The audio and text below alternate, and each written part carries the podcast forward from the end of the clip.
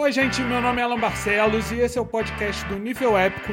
O filme que eu vou indicar é o filme Raya e o Último Dragão, o filme que a Disney lançou direto para o serviço de streaming dela. E eu tô indicando porque é o melhor filme que a Disney lançou nos últimos anos. É uma coisa maravilhosa.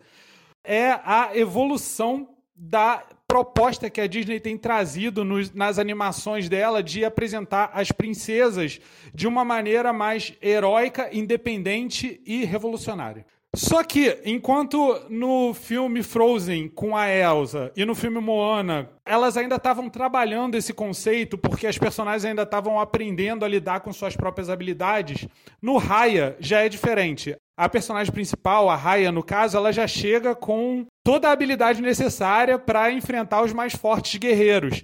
E ao longo da história, ela precisa, na verdade, aprender a confiar nos outros, a aceitar a ajuda de amigos e a importância que essas pessoas podem ter na vida dela.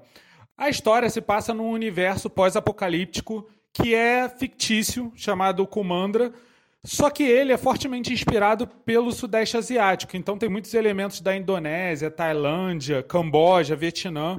Inclusive, uma coisa que eu achei muito legal é porque várias cenas de ação e várias cenas de luta são inspiradas em movimentos de artes marciais realmente desses locais, tipo Muay Thai do, do da Tailândia ou o que é da Indonésia.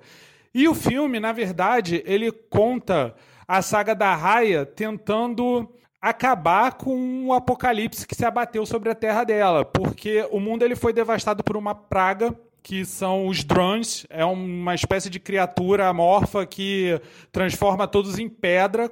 E aos poucos, essas criaturas foram se alastrando pelo mundo e a única solução para tentar contê-las é encontrar o último dragão, que é a Sisu, que é uma das melhores personagens, porque ela é extremamente divertida, ela é engraçada, ao mesmo tempo ela é bastante inocente e Embora ela tenha muitas habilidades, ela não acredita muito em si mesma e a própria autodescoberta dela é uma parte muito legal do filme.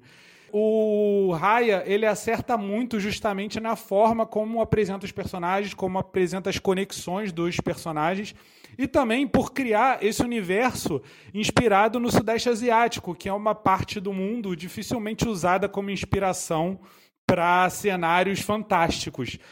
Por isso, é um filme que eu recomendo muito. É um filme muito bonito, com uma história muito divertida, muito legal.